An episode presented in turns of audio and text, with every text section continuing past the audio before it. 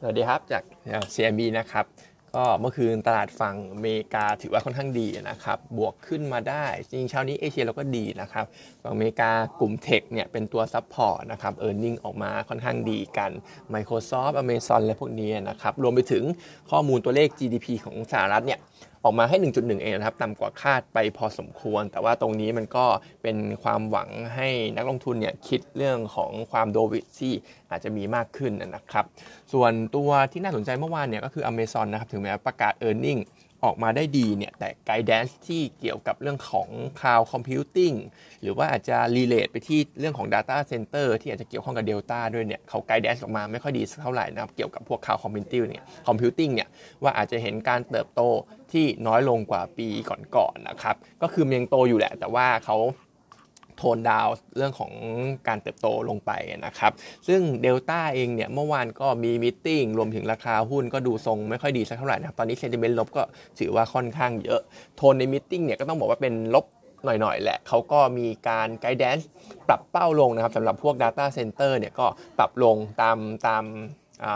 เขาเรียกว่าตามเทรนด์ที่มีอยู่ตอนนี้เลยนะครับในขณะที่ EV เนี่ยยังถือว่าเติบโตได้ดีได้ดีอยู่ แต่ว่า EV ก็มีปัญหาเรื่องของ cost margin เช่นกัน เพราะว่าชิ้นส่วนบางอันสำหรับตัว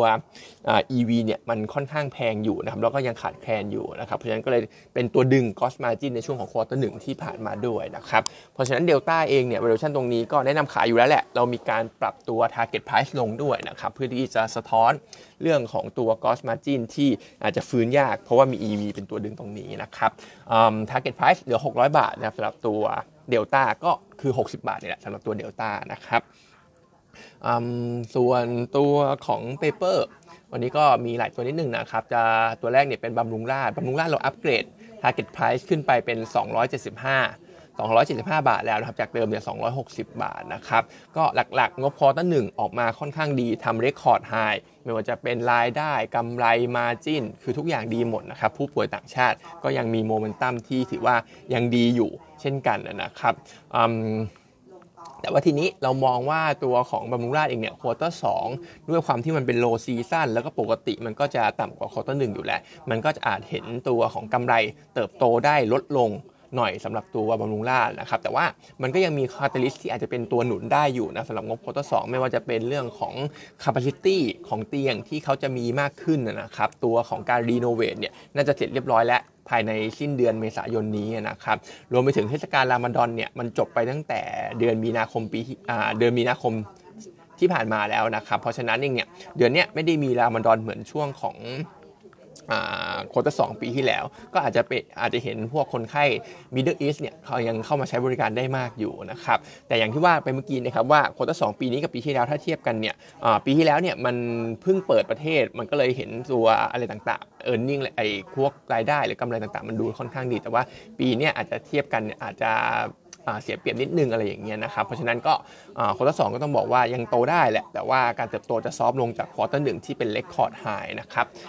เพราะฉะนั้นเราก็มองว่ายังเชียร์ซื้ออยู่นะครับแต่ตัวบำรุงราษฎร์เพราะว่าก็ยังได้ประโยชน์จากเรื่องของคนไข้ต่างชาติแบบที่ว่าไปนะครับ ก็ target price อยู่ 275 บาทนะครับ ส่วนตัวอมตะอมตะเองเนี่ยก็ต้องบอกว่า land presale ที่เมื่อวานอัปเดตไปก็น่าจะสักประมาณ 310 ไร่นะครับ น่าจะดีกว่าที่เราคาดการณ์ไว้ตอนแรก ซึ่งหลักๆ มาจากประเทศไทยทั้งหมดด้วยนะปัจจุบันตรงนี้นะครับ อันนี้ยังไม่มีเวียดนามด้วยนะครับ ยังทำได้ 310ได้ก็ถือว่าเห็นโมเมนตัมค่อนข้างดีเหมือนกัน เราก็เลยมีการปรับเป้า presale ขึ้นสักประมาณ 40อ่าสักประมาณ 10%ไปเป็น 1,400 ไร่ในปีนี้ แบ่งเป็นไทยเนี่ย 900 รวมถึงเวียดนามอีก 500 แล้วก็อย่างที่ว่า quarter สองเดี๋ยวจะมีเวียดนามเนี่ยเปิดมาอีก 2 ที่ด้วยมันจะเป็น Long Thanh เฟสหนึ่ง Ha Long เฟสสองเพราะฉะนั้นเองเนี่ยก็จะมีเวียดนามเข้ามาช่วยหนุนอีกช่วยหนุนอีกแรงหนึ่งด้วย ซึ่งในเวียดนามเนี่ยเขามีการทำอารมณ์แบบว่าสัญญาจะซื้อขายกันสักประมาณ 300ไร่แล้วด้วยนะครับ ซึ่งก็เกินครึ่งของเป้าที่เราวางไว้ด้วยนะครับ เพราะฉะนั้นโมเมนตัมของอมตะก็ถือว่าค่อนข้างสวยเหมือนกัน รวมไปถึง อนาคตเขาก็จะสปินออฟไอตัวของ utility business ของเขาก็คือค่าน้ำค่าไฟเนี่ยน่าจะสปินออฟออกไปนะครับ ก็อารมณ์จะคล้ายๆกับวาวาอัพวาว่า WHA up เนี่ยนะครับคล้ายๆกับวาอัพเลย ซึ่งถ้าเป็นออฟไปก็มีโอกาสที่จะ unlock value แล้วก็อาจจะทำให้ sum of the part target ของอมตะมีการปรับเพิ่มขึ้นได้ด้วยเช่นกันนะครับ เพราะฉะนั้นก็ยังอยู่ในทรงที่ดีนะสำหรับตัวอมตะเราก็ยังเชียร์ซื้ออยู่ target price อยู่ประมาณ 26.75 นะครับ ส่วนตัวของปตทสองอันก็มีสอพอนะครับสอพอเองเนี่ยงบออกมาถือว่าค่อนข้างดีนะครับ year on year Q on Q net profit เนี่ยออกได้ดีเลย ก็จะเป็นเรื่องของ impairment charge ไม่มีนะครับเรื่องของ hedging cost ก็ไม่มีด้วยเอ้ hedging loss ก็ไม่มีด้วยนะครับ ก็เลยเห็นการเติบโตได้ค่อนข้างดี year on year Q on Q แต่ว่าถ้าดู core profit เนี่ยก็ต้องบอกว่าเหมือนอยอดขาย sale volume เนี่ยมัน drop ลงอยู่สำหรับตัวสอพอเพราะว่ามี unplanned shutdown ไป ซึ่ง quarter สองสำหรับสผ.เองเนี่ยทางผู้บริหารเขาก็ไกด์ตัวของ sale volume ที่ปรับตัวลงด้วยเช่นกัน เพราะว่าเดี๋ยวจะมีเรื่องของ unplanned shutdown ต่อนะครับแล้วก็จะมีเรื่องของพวกเรือขนส่งน้ำมันเนี่ยเหมือนจะติดปัญหาทางเทคนิค อะไรอย่างนี้อยู่นะครับในช่วงของ quarter สองด้วยเพราะฉะนั้นก็ sale volume เนี่ยยังมีโอกาส drop ลงอยู่สำหรับตัวสอพอนะครับก็โมเมนตัมอาจจะ soft ลงแต่ว่า valuation เนี่ย ต้องบอกว่าตอนนี้สผ.ก็กลับมาดูดู valuation เหมาะสมดูถูกอีกครั้งหนึ่งนะครับ เพราะว่าตอนนี้ถ้า imply เป็นราคาน้ำมันดิบเนี่ยตัวราคาหุ้นของสผ.ก็จะ imply ราคาน้ำมันดิบแค่สักประมาณ 58 เหรียญต่อบาร์เรลเองนะครับ เพราะฉะนั้นก็ถือว่าค่อนข้างถูกแหละก็จะยังเชียร์ซื้ออยู่สำหรับตัวสผ.นะครับ แต่ว่าอย่างที่ผมบอกไปเมื่อวานนะครับทางเทคนิคเนี่ยก็อาจจะรอสักประมาณ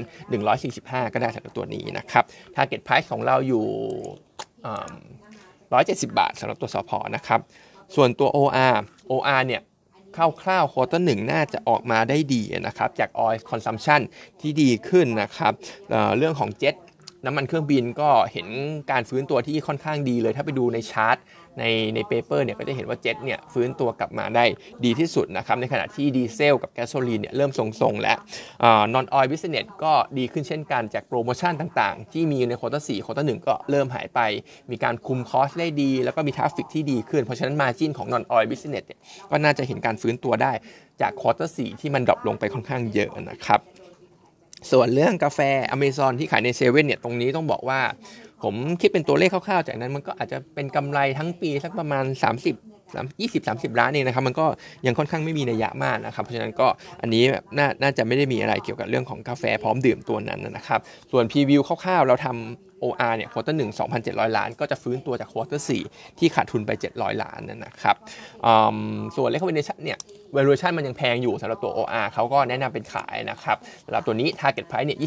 21.50 แต่ว่าถ้าจะ trading ตามเรื่องของงบที่จะประกาศออกมาจากพวก marketing margin ที่จะดีขึ้นเนี่ยก็คิดว่าน่าจะพอทำได้ ผมก็มองเป้าแนวต้านไว้สักประมาณ 23.5 แล้วกันสำหรับตัว OR นะครับส่วนสุดท้ายสปา สปาเนี่ยเราทำ preview quarter หนึ่งซึ่งก็น่าจะเห็นกำไรเพิ่มฟื้นตัวขึ้นมาอีกนะครับ เดิมที quarter สี่เนี่ยกำไร 13 ล้าน quarter หนึ่งนี้ก็น่าจะกำไรมาเป็น 34 ล้านและเทียบกับปีที่แล้วที่ขาดทุน 57 ล้านด้วยก็เห็นการฟื้นตัวได้ต่อเนื่องนะครับ แล้วก็ตัวเลขอื่นๆเนี่ยไม่ว่าจะเป็นคนเข้ามาใช้บริการนักท่องเที่ยวชาวจีนก็ฟื้นขึ้นมา รวมไปถึงจำนวนหมอนวดจำนวนพนักงานนวดนะครับจำนวนชั่วโมงการทำงานเนี่ยก็เพิ่มขึ้น เขาก็แผนที่จะเปิดสาขาเพิ่ม รวมไปถึงจะมีการจ้างพนักงานนวดกลับมาให้เข้าสู่เลเวลปกติมากขึ้นด้วยนะครับนักท่องเที่ยวชาวจีนจีน ไต้หวันฮ่องกงเนี่ยตอนนี้คิดเป็นสักประมาณยังยังไม่ถึง pre covid level นะครับก็ก่อนก่อนหน้านั้นเนี่ยมันประมาณ 55%แต่ว่าตอนนี้มันสักประมาณ 30%ของ total revenue นะครับเพราะฉะนั้นก็ยังมี upside เกือบครึ่งนะครับสำหรับ upside จากนักท่องเที่ยวชาวจีนที่อาจจะเข้ามาเพิ่มเติม เพราะฉะนั้นตัวสปาเนี่ยเราก็ยังเชียร์ซื้ออยู่ target price อยู่ 12.8 นะครับ วันนี้ก็มีเท่านี้นะครับ